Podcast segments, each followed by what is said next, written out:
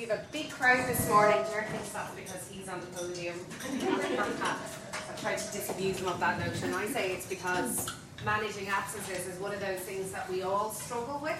Um, managing genuine absences is one thing, but as a team, and we have a big practice in Mason Hayes, but as a team we get asked a lot about, you know, what happens if I suspect an employee's not genuinely sick? And then we have the propensity to submit medical certs when somebody is the subject of a disciplinary procedure. Or you get a, sub, a sick cert when there's a complaint about somebody, or when they are the complainant, and what happens, the process? Can you continue the disciplinary procedure? Can you continue the bullying investigation? Is it suspended? What do you do about it? And it's one of those things that comes up again and again and again. And sometimes there's no right answer. Sometimes it's a matter of degree. Sometimes it's very subjective. We're going to try and give you some tips for dealing with those kinds of questions. We don't have all of the answers, um, but we're going to walk you through what good practices in terms of managing absences. And Ger is going to talk to you about that age-old question: can you terminate somebody who's absent as a result of illness? Um, and that's what we're talking about today, sickness-related absences, as opposed to somebody on study leave or somebody on sick leave or maternity leave. Today's about sickness-related absences. Um, and we're doing it because it's one of those things, and you'll all get a survey monkey this afternoon, it's one of those things that we keep getting asked about.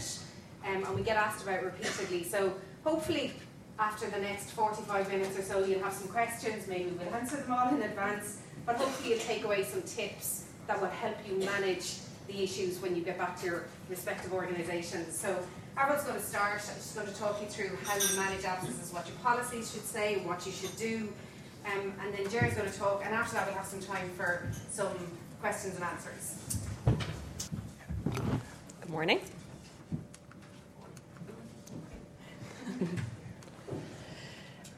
I think we could spend all day talking about sick leave. Um, it must be one of the most frustrating topics of managing our workforce. Um, and sick leave is definitely a problem in Ireland. Now, obviously everybody gets sick from time to time, and in any given workplace there will always be somebody, for a few people, who are out because of an illness or an injury, and that's absolutely fine. But we seem to be all too familiar with the scenario where you have an issue with somebody's performance, which leads to an invitation to a disciplinary meeting, and next thing you know, you get a medical certificate which says that they'll be out of work on work-related stress, and unsurprisingly, they can't attend your meeting. Um, the most recent findings that we have from I B E C show that eleven million days are lost every year to sickness absence, and that costs businesses eight hundred eighteen euro per employee. And that cost is nothing compared to the cost that you could end up facing if you badly manage and badly exit an employee. Because if an employee successfully claims that they were discriminatorily dismissed or unfairly dismissed because of their absence, um, well, you could end up having to pay up to two years' gross remuneration in the Workplace Relations Commission. So from, apart from the obvious cost that absence can have on a business, it can also be very damaging for, for an employer for other reasons. It can lead to a loss of efficiency, and it can put strain on other co-workers, you know, because it, it means them having to deal with a bigger workload, and it can really affect morale. It can be very demotivating for a team if somebody is in and out on sick leave, and then when that person does eventually return, um, it can really affect the status quo of the team. So to manage scenarios like this, it's really important that you have very clear terms and conditions in place, whether in your policies or in your contract, about how sickness absence is actually managed in your business. Um, and I will get into what those policies or contracts should look like in a minute. But it's interesting to see um, the way that some other organisations have tried to monitor or reduce their level of sick leave in their business. Um, some employers offer extra holidays or an incentive payment even for employees who don't take any sick leave in a given year.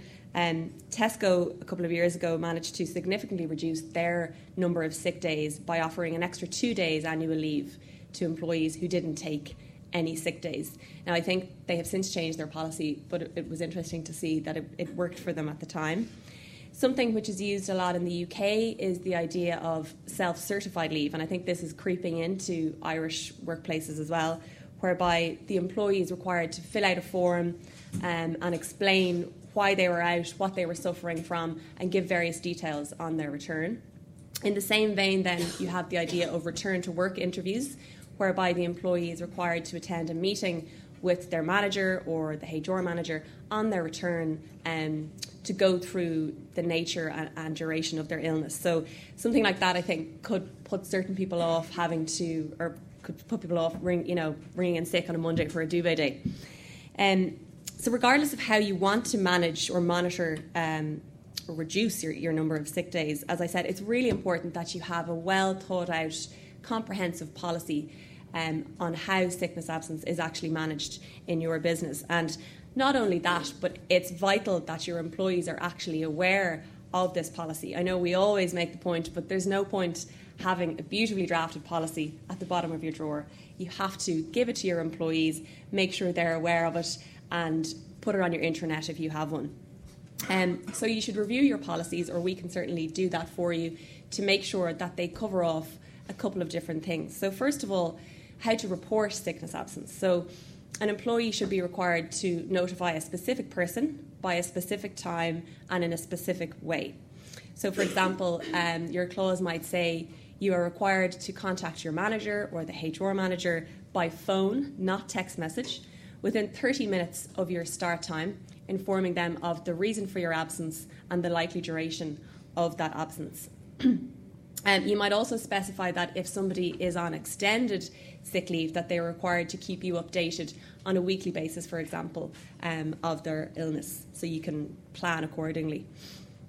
It's really important that the rules also cover certifying sickness absence. So medical certificates should take a certain form and, again, should be provided by a certain day. I have a dedicated slide to that, so I'll come back to medical certificates. Um, other details that should be included are... Well, in the case of an extended absence, um, you may require the person to provide a certificate of their fitness to return to work. Sick pay is obviously a really important part. You may even have a separate policy on that, but if not, that should be included in your in your sick leave policy. And again, I'll come back to that. Um, you might cover, you know, or you should cover that an employee should be required to attend a medical assessment at your request. And on that point, it's really important that you have the right to send somebody at any stage, not just if they're on long-term sick leave or, or if they have a, a long-term illness. Um, you might also cover details of return to work procedures, so, you know, um, to establish if there are any factors which contributed to the, the person's absence, such as a bullying incident or an accident at work. Um, and finally, then, it's worth mentioning what will happen if the person doesn't comply with these rules. Um, so, for example, you know, a link to your disciplinary procedure um, and when it may need to be invoked. So, as I said, it's really important that you have clear terms and conditions in place about any pay entitlements that an employee has while they're on sick leave. Um, there is no statutory obligation to pay an employee while they're on sick leave in Ireland, although employees might qualify for certain social welfare benefits um, in certain circumstances. But plenty of businesses do offer discretionary sick pay schemes or contractual sick pay schemes, whereby they might decide to pay an employee for ten days or three weeks or even six months. So you really need to carefully think about the wording in your sick pay scheme or, or, or plan um, so that there's no doubt about what an employee is actually entitled to. And this is particularly important if your sick pay scheme has a discretionary element. You need to be really careful about referring to any kind of timeline unless you're absolutely committed to paying sick pay for that entire time. So to give you an example, if you have a clause that says, at the company's discretion, we will pay you up to ten weeks sick pay, there's an argument that by referring to those ten weeks, that you've already exercised your discretion, and now that all employees have a contractual right to those ten weeks sick pay. So you're probably better off not mentioning any kind of uh, time period unless you're absolutely willing to pay that. Make sure as well that you have a cap on your sick pay if that's actually what you intend. So if it's the case that you generously offer six months sick pay, well then make it clear that that is in a, a rolling three-year period or four-year period or whatever it is, so that if a person is out for three years, they're only getting six months sick pay in that entire time, and not six months every year. Um, even where you do have a very defined sick pay policy in place, if it can be shown that there is a custom and practice in your business of paying employees a certain level, so even if your sick pay says it's purely, your, your scheme says it's purely discretionary and you don't mention any kind of um, timeline, if there's a custom and practice, well then employees could be contractually entitled to that level, um, because it could be deemed to be implied into their contracts. Now, an employee can't just turn around and say that they're entitled to a certain level just because one or two other employees have received that level in the past. They would have to show that that certain level was so well known and so obvious and so consistently paid that anybody would have expected to receive that. So that can be um, quite difficult to show. If an employee does feel that they are entitled to a certain level of sick pay and they're not getting it, well then it is open to them to bring a claim to the Workplace Relations Commission um, under the Payment of Wages legislation. Um, and they might even try this where your sick pay scheme is discretionary. Ger and I had a case couple of years ago at this stage where the client had a very clear discretionary sick pay scheme in place which said that the company's sick pay is purely discretionary and is not contractual entitlement. It didn't mention any kind of timeline or time period as to when, how long sick pay would be payable. Um, notwithstanding that, uh, an employee brought a claim alleging that she was entitled to eight months sick pay just because one other person had, had received that level. Um, it turns out that he had a life-threatening illness, whereas she did not. Um, now, she didn't win her case, but it does show that, you know, employees will will chance it, even where your um, your sick pay scheme is discretionary. Um, I said I'd come back to medical certificates. We have lots of questionable stories about um, medical certificates, but the one that always sticks in my mind is one that we came across a couple of years ago, um, which says... Put it up here. The G P believes that the employee is unfit for work due to overwhelming symptoms. So none of us had any idea what that meant. Um, and to avoid getting a certificate as vague as this, it's really important that you have clear terms and conditions in place about what form medical certificates should take. So again, your policy or your contract um, should require a couple of things. Um, It should require that medical certificates are provided by a certain day. So, for example, the third day of absence, and on a weekly basis if the person is going to be out for a longer time. That it's from a qualified medical practitioner, not just a, a trainee doctor who's a pal of the employee. That it contains certain details. So the name and address of the doctor, the name and address of the patient, Um, the doctor's opinion as to the nature and extent of the person's illness or injury, the expected duration of the absence, the date that the certificate is issued, and it should also have the doctor's signature and not just a stamp from the clinic. Um, I think it's also worthwhile for the policy to say, to say that a failure to produce medical certificates in this way may lead to you invoking your disciplinary procedure or the withdrawal of sick pay. Another point to note, which might seem very obvious, um, is that you should specify that a medical, medical certificate is provided in English. And I know that might seem mad, but again, you know, we had a case a few years ago where a supposed medical certificate was provided, um, which seemed to be stamped with like a clinic's or a, a doctor's stamp, but when it was eventually translated, it turned out to be a Polish social welfare form and not a medical certificate at all.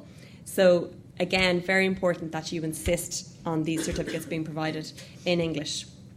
Now, having said all that, while these are things that you ideally should be getting and absolutely you should be requesting, um, these requests have to be balanced against the very clear professional obligations of medical practitioners, particularly in the context of patient confidentiality. Um, and that is a balance that it can be difficult to achieve, and which it's an obligation which medical practitioners are very eager to, to comply with, obviously. So while it is information that you can request and you should request, if consent isn't forthcoming, you might just need to bear that in mind in terms of how you subsequently manage um, the employee. I just briefly want to mention um, the relatively new rules on the impact of sick leave on annual leave. So, well, they're not new rules at all, I suppose. It was the first of August two thousand fifteen that the rules came in. So since that date, employees can accrue um, statutory annual leave while they're on long-term certified sick leave. So they do have to be producing proper medical certificates. They have to be certified. And the rules apply to statutory holidays only, not any contractual annual leave that an employee might have on top of that. So where an employee can't take their holidays because of sick leave, they are entitled to carry um, their holidays for fifteen months after the leave year. Um, I'll give you an example um, because I know it can be difficult to, to get your head around. Um, so we'll say that John has twenty-five days holidays in a year. He has twenty statutory days and five contractual days under his contract. He's on certified sick leave from the beginning of January twenty seventeen until the end of December twenty seventeen, so he's out for the full year. He is entitled to carry his twenty days statutory holidays until the end of March twenty nineteen. So he carries them for fifteen months following the end of the, the holiday year, but he loses his five contractual days. Um, I think it's still worth mentioning in your contracts that employees will only accrue statutory holidays uh, during any period of long-term certified sick leave. You're all going to need to send your employees to, for medical assessment at some point uh, to assess their fitness for work. And unfortunately, it's not as straightforward as simply telling the employee that you've made an appointment with Doctor Joe Bloggs for a certain date and a certain time, and away they go. There are a couple of rules that you have to be mindful of to make sure that you're not seen to be influencing the doctor's opinion, um, because an employee's right to fair procedures extends to any information that you give the doctor and also to any subsequent assessment. Um, and the big case on this point is Delaney and the Central Bank of Ireland. And there, a senior employee was referred for psychiatric assessment by the bank because the bank had concerns over his mental health. And the bank psychiatrist found that he was suffering from a paranoid personality disorder. And um, the bank refused to allow him to come back to work on foot of that report. In preparing for the assessment, um, the psychiatrist had been sent various documents and a background brief in relation to the employee's history. But the employee himself wasn't given a copy of these documents. Um, and even when the employee came looking for them, even when his, his solicitor came looking for them, the, uh, the bank said, no, we're not giving them to you, they're legally privileged. The real nail in the coffin here was that the briefing letter that had been prepared and sent to the psychiatrist had actually been drafted by somebody who was the subject of a complaint by the employee. So there was a real question of bias there.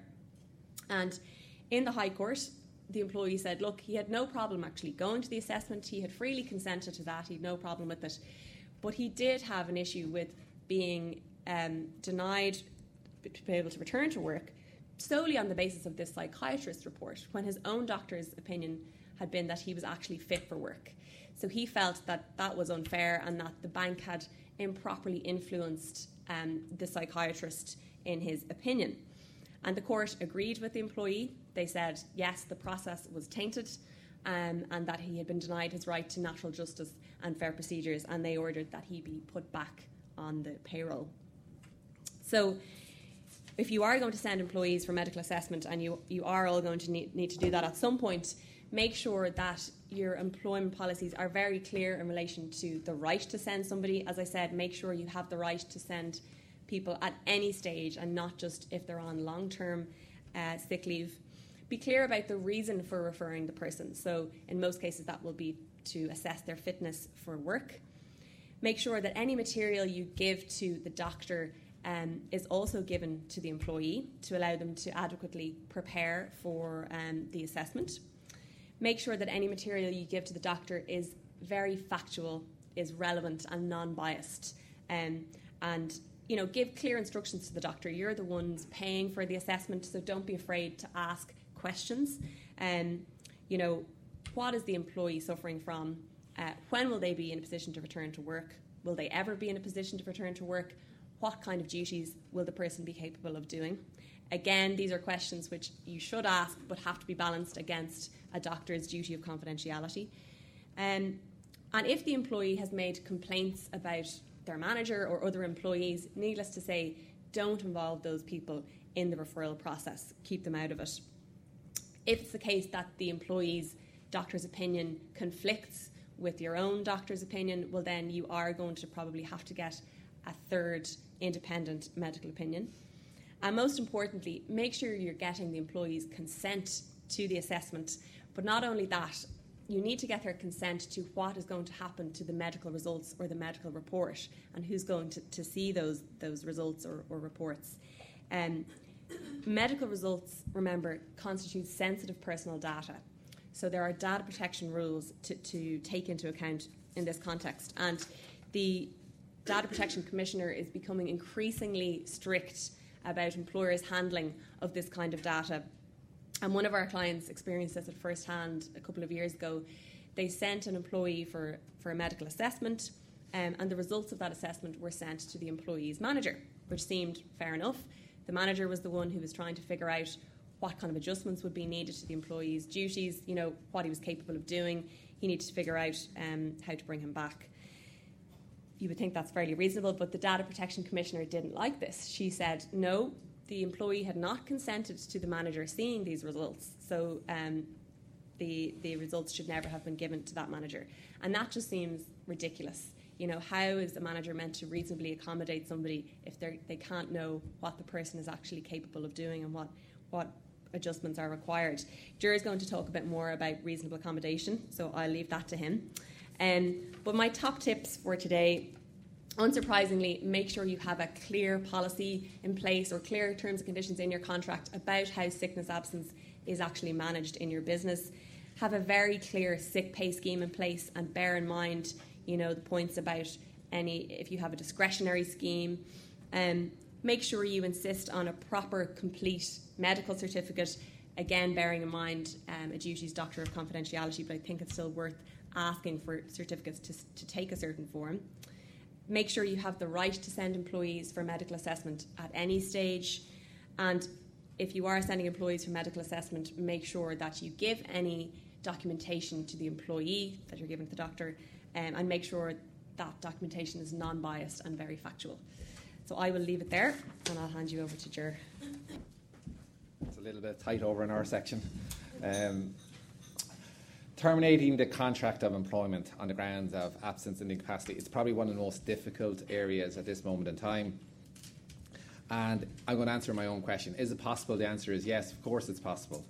Um, but it is difficult. There is no point in saying otherwise. And um, it, it, it is fraught with danger. And the reason why it's fraught with danger is that mistakes have been very harshly treated by both the W R C and the courts in recent years. And there's a logical reason to it, of course, is that you're effectively shooting lassie. You have brought an employee, the chance of them getting another job is quite small. If you think of conscious bias or unconscious bias, when a person comes into an interview and they're in a wheelchair, we simply, whether we like it or not, we consciously bias it. Mm, can this person actually, or is our building adaptable to the person?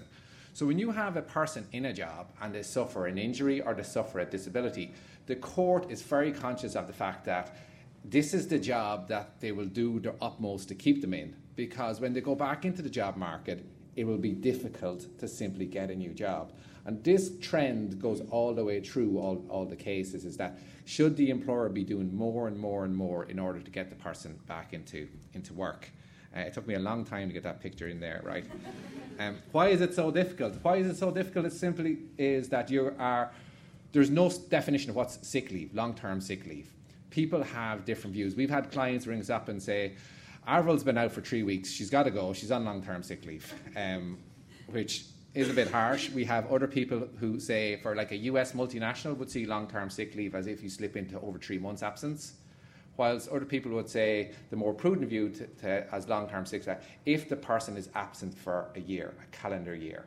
And I would tend towards that latter stage, that you'd have to be absent for around a year. If the person is really senior, a bit of an echo. If the person is really ser- uh, senior, maybe C E O, things like that, yes, absolutely, there is exceptions to the general rule. But I think you'd have to, in general, think that a person is on sick leave for um, at least six months. Um, you're entering into a six-month process. Anyone that thinks that this is going to be done in a few weeks is is wrong, and they're rushing themselves. In fact, if you do it in under six months, high five, fist pumps on the way out, because I think it takes an awful lot longer. Um, you will also, as Arvel pointed out, because incapacity is linked to medicals. Very few of us are uh, H R managers and doctors. Uh, they don't, they're not a natural blend.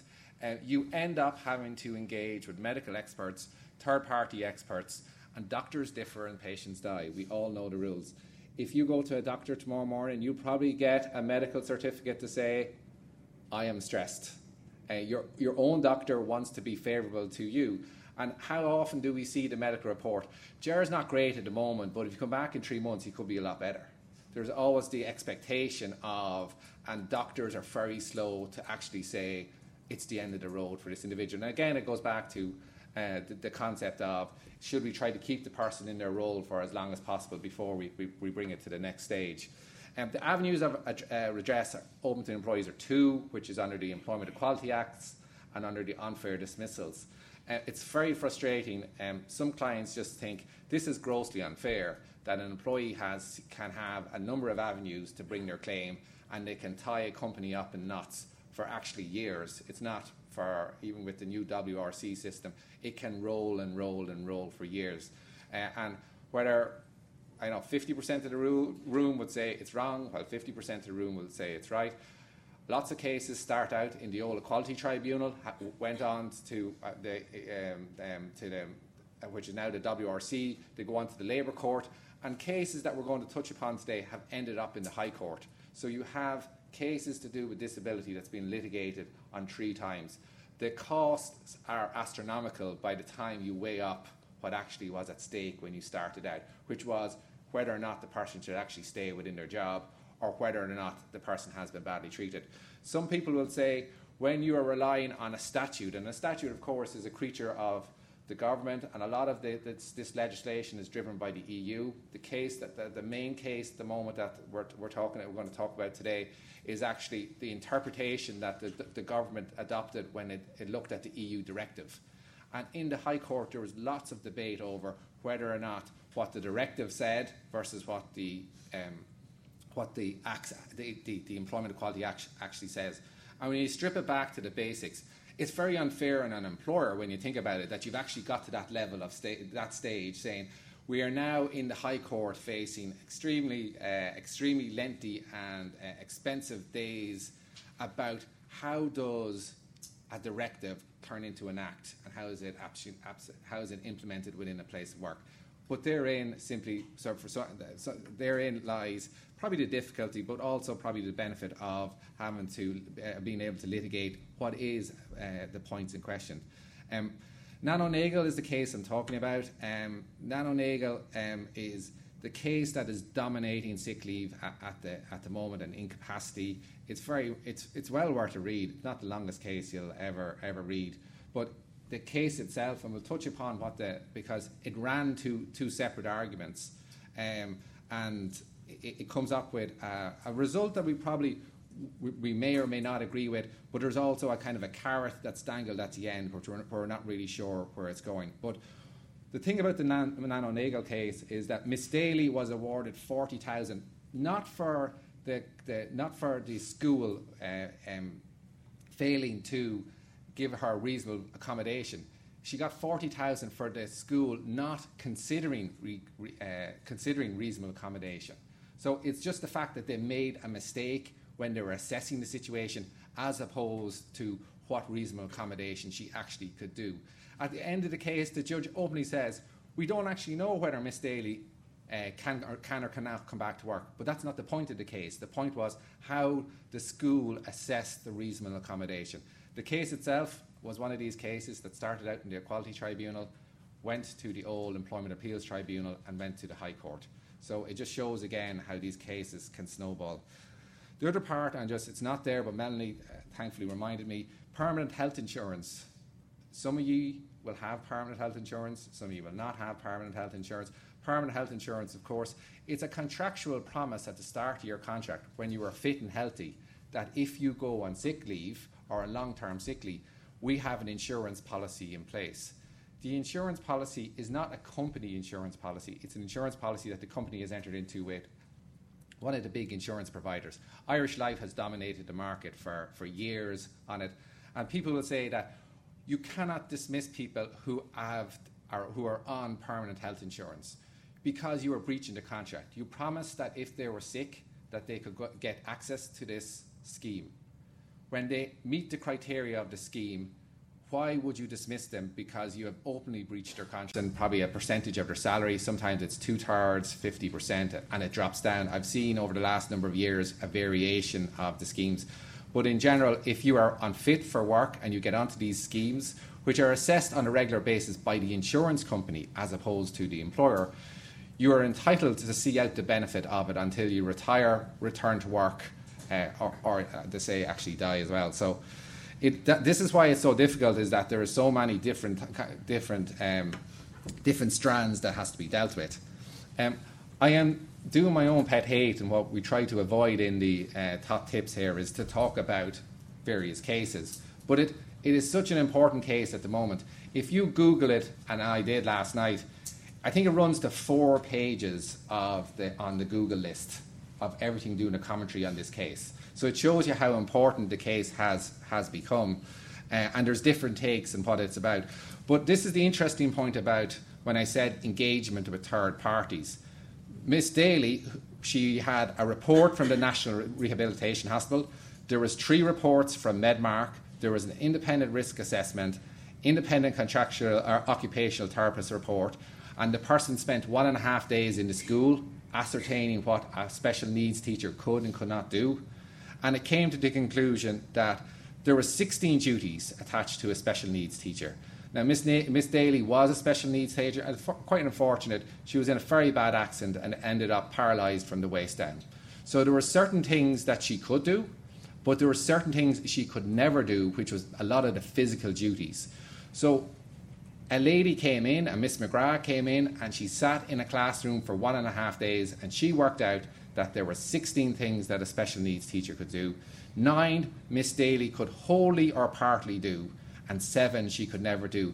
Now, I'm deliberately highlighting the numbers because the numbers seem to have had an influence on the case, because it was nine versus seven.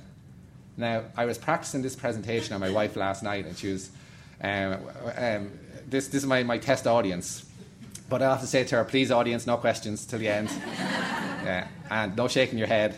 Um, she said to me straight away, "Why? What if it was the opposite way around?" I went, good point. What was it? What if it was the opposite way around?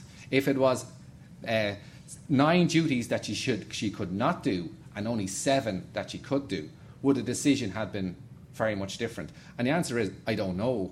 But one of the things that has come up over and over again at the very start of all the, the case, when it went through the Labour Court and it went through the uh, the High Court, very quickly, Uh, the, her legal representatives, it was the trade union initially, said, Miss Daly's fully fit for work. Miss Daly is fit to do the, balance, the majority of her job. And you can see probably such an unusual uh, uh, case where you're actually breaking down duties into, uh, into a percentage. Um, but it is an important point, and I think we'll have to come back to it at a later stage. Um, here's the technical bit. This is what the case all re- resolved around, uh, which was an Employment Equality Act. She wanted to come back to work, and the school said, sorry, you can't come back to work. We cannot accommodate you in the workplace. Now, there is some interesting features within the case. One of the main points of the case that was a recurring and recurring theme, and it goes back to Averill's point of the danger or, how, or, or the need to be very careful when you engage with medical advisors. The doctor in Medmark had written three reports. Report one said she was fit to come back to work on foot of a risk assessment. Report two said, I've got a risk assessment, not really sure whether it's appropriate or not. I think you should get another risk assessment. So this is why there is this additional layer of risk assessments from occupational therapists. Report number three has a different ending. The doctor says, I have spoken to the school and, uh, sorry, he didn't say I spoke to the school. He said, I deem her unfit for work. But he changed his mind because he spoke to the principal in the meantime.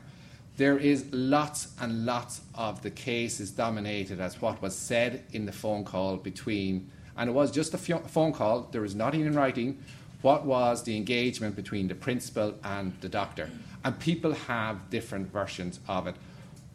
Who's right, who's wrong?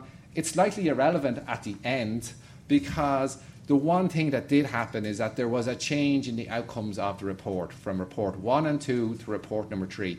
It is, while it's not one of the key elements of the of the High Court decision, it is referenced on a number of occasions about what happened in during during the conversation. But Section sixteen, it it is the game of two halves. There, it is quite a lengthy provision that's within the Act, but which says that nothing in this Act requires any person to retain an, an individual in a position if the individual is not fully competent and available to undertake the duties attached to that position, that position. It seems, on the face of it, really simple. Miss Daly had sixteen duties assigned to the S N A. There was no dispute that there were sixteen duties. If she could not do the sixteen duties, that's it. I'm sorry, but it's the end of it's it, it, it it's the end of uh, it's the end of your employment, and we are entitled to engage someone else.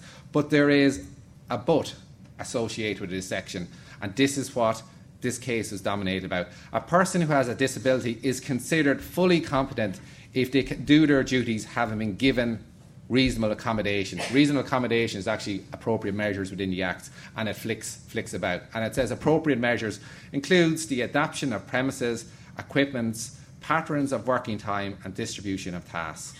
And all of the above is subject to a financial burden test.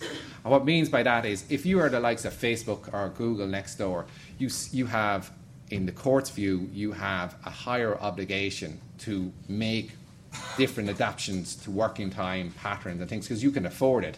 Now, we've never actually seen a case that has probably come down to, I could do it, but it's just too expensive. I would have to, I'm a two-man, three-man, four-man operation. I'd have to change my building. I'd have to effectively render, I'd have to nearly hire someone else to help the person do the job. We very rarely see cases uh, that have come down to the, the brute financial element. While it's in and it is, if you want to call it a financial burden test, it's in the Act. We don't see it. It all comes down to accommodation.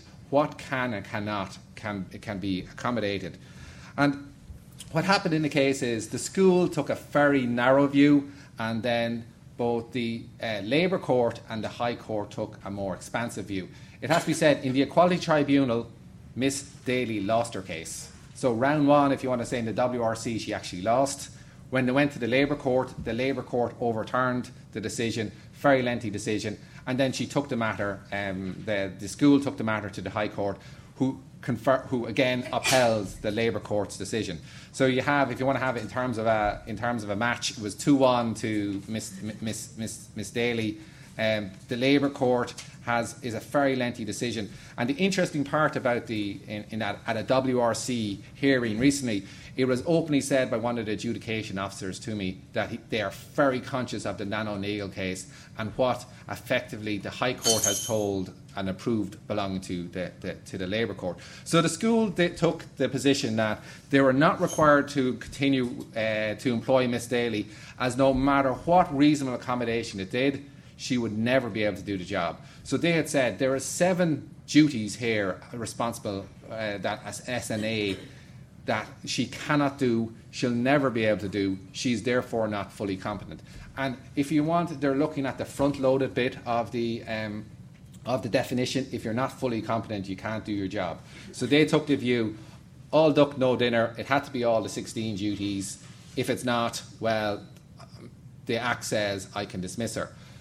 The Miss Daly said, no, you are wrong, you have to look at the role and not the person. This is where the case becomes very grey, in that if you can't do, and it, there's a logic associated. Miss Daly, of course, could never do the seven seven jobs. She was physically unable. The lady was in a wheelchair. The court held a view is that if you took the school's position that you have to do all sixteen, well, anyone with a disability can never be retained in employment, because you'll just simply come out and say, look, Jared, there's ten things that you need to do. You can't do all ten. There's three that you can never be able to do because of your physical ailment. I'm sorry, you'll just have to go. So they said that was completely illogical. But what they did say is that the seven tasks that she couldn't do should have, or the school should have looked at how they could be redistributed or, in fact, eliminated. They went as far to say, you don't have to give them away, you can actually say we're not going to do them anymore. Now, one of the points that is uh, to be noted in this school. This school had seventy-seven pupils. It had twenty-seven special needs assistants, so she was one, and there was twenty-six other people. The school or the court was, was clearly given a, an undertone that could you not give these seven duties to one of the other twenty, to, to disperse them amongst twenty-six?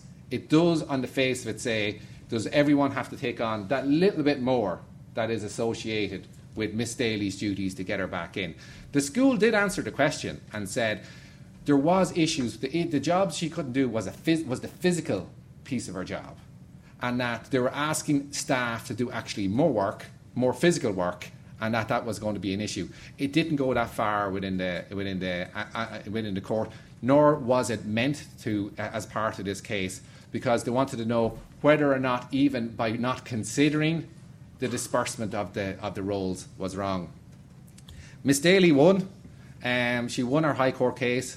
Um, I'm not really sure whether she's returned back to to, to, to work or, or not.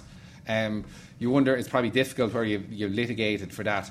But this is, and when I was doing my presentation for my wife, she went, ah, Jesus, what does this mean at the end? And it's, she's right. It may, this is what is the carrot at the end. It may and may not be relevant to consider whether a point is reached where the appropriate measures transform the job into something entirely different from what, from that which originally existed. And the court ends very much on that end. Now, if we go back to the bit at the start when we had the sixteen duties and we had the nine that she could do and the seven that she couldn't do, now we're going to flick them around. Is this the, is this the path that people should take and say, actually, the job which we started out with and the job which we are at now, even applying reasonable measures, has dipped below the fifty percent? I don't know what the answer is. And I think a lot of people don't know what the answer is because it's causing great confusion. But you have seen a judge said, yes, there is a tipping point in this scale. Uh, the, the concept of actually giving away or having to redistribute the, the, the, or eliminate roles in its entirety, uh, there has to be a point when it has to become unrealistic. Um, what should you do? The, because that's the obvious questions. If we're after going through all the bad news of Where, where, where do cases end up and why is it so difficult? Employment engagement is, has to be by far and away the most, employed, the most important thing. Um, you need to engage with the employee. You need to see, bring the employee. You need to meet the employee. One of the things that came up in this um, in this case was that Miss Daly complained that she didn't get a um, didn't get the comment on the medical reports. And one of the school's argument, which seems a logistic a logical argument, that said, "You're not a doctor. It didn't really matter." Uh, because only should only a medical expert comment on a medical report. There seems to be a logic associated with that idea, um, but when it's probably personal to you, it would appear that you should be engaging. But the big thing that you would say is that employment engagement. The employer needs to understand the nature and extent of the disability. I would probably encourage that uh, not only a doctor, but if you have these occupational therapists who are a separate stream of people, you probably need to get into this granular detail. How many duties is there and how many the person can't or can't do? The sixteen nine seven that we've just gone through, it actually never got questioned anyway where we went along. It was simply said, that's what it is. Um, can you accommodate the disability by eliminating or distributing some of the tasks to others? And that was the key thing that, um, that the Board of Management fell down on, in that one, there was a report that it used belonging to a doctor, which had changed. But secondly, it didn't consider whether the twenty-six other S N As would, would have taken up. And I suppose the important point is, because I probably have frightened all of you at this stage, but a bona fide belief that the employees... In, a bona fide belief, it doesn't have to be a, an absolutely one hundred percent, but you have to wake up in the morning and say, I do believe that the person is genuinely unsick. Uh, oh, sorry, unfit for the work. That's how it, uh, an employment equality case is dealt with. You can, of course, have an unfair dismissal case. So the employee can simply say, you know what, I don't like this employment equality. Nine out of ten cases will go out the employment equality route because there is discrimination, there is disability discrimination, and they probably would see that it's probably a more beneficial avenue for financial compensation would be an equality case. But you can go to the W R C. Uh, the W R C uh, which is, has, is st- still looks at the rules, and, and this case is twenty, if not twenty-five years old, that in order for the employer on, for unfair dismissal, it must show that ill health was the substantial reason for the dismissal, that the employee uh, receives fair notice that their job is on the line, and the employee had been afforded opportunity of being heard. I mean, again, when you strip it back to the core, is this not what every single disciplinary, every single meeting with an employee where their job is being terminated, there is a series of engagements. Again, the, the big thing that comes out of all these cases is that if you try to do this over a week or two weeks or a month, there is lots of issues in relation to speed and time. You want to budget probably six months or so. My top tips uh, as uh, as we conclude is you need to be very careful interacting with the medical medical experts. You saw in Averill's case, in the Delaney versus the Central Bank case, um, the, um, people want to know what the doctor has been told. The doctor's view must be independent. That's what you need to, um, and you need to be careful. As happened in the, the Nano Nagle case, there was a phone telephone conversation, two different. Two different interpretations of um, of the of a call. You need to have a good paper trail. Obviously, you know, paper, you know, write, committing things into writing, et cetera. Um, um, is is a time-consuming um, matter. But I think what you should do is take it and work backwards. You should always assume the worst. Maybe I need to get a bit more of a hobby, but we need to have a look at that. Cases will end up in towards equality tribunals, and if, for example, if in the Nano Nagle case, and I, I, I hate repeating it all the time, but if the doctor had engaged with the principal in writing, where would it have went? And, and who, who, who would have known? Um, and then you need to involve the employee at all stages. And again, in, in, when you involve the employee, it's the same. While it's not a disciplinary meeting, you should be treating it in the context as if it was a disciplinary meeting by asking them, do they want to bring representation? Do they want to have minutes of the meetings? Because it's such a serious consequence. Because when, as I said, when the person leaves your employment, their possibility of being re-engaged in, in I suppose, in full-time employment elsewhere, I mean, I mean full-time, you know, uh, back to the level they were pre- pre their disability or pre the, pre uh, any incident is very, very small. So we have questions for Melanie and Avril. eleven million days per annum. Like, that is, in Ireland alone, that is enormous. Um, there are a few new faces in the room this morning, and what I didn't say at the beginning, what I should have said is, our challenge and our objective for our top tip sessions is to give you some very practical information and to give you some tips that you might be able to take away and implement in your own organisations. Um, I have just two additional comments or observations in relation to things that Avril and Ger said. Um, over the last seven, eight, nine, ten years, the occupational health space in Dublin has grown. So we now have uh, specialist occupational health medical practices, so Med, uh, Medmark, Medwise, Corporate Health Ireland, and they specialise in reviewing employees for organisations. And, um, and Avril and Ger are absolutely right. You have to you have to give them information, um, and because it's very easy to fill on their online request for uh, an appointment for an employee who's out sick and not actually think about what you're doing, which I actually think is one of the biggest problems with sending people for medicals.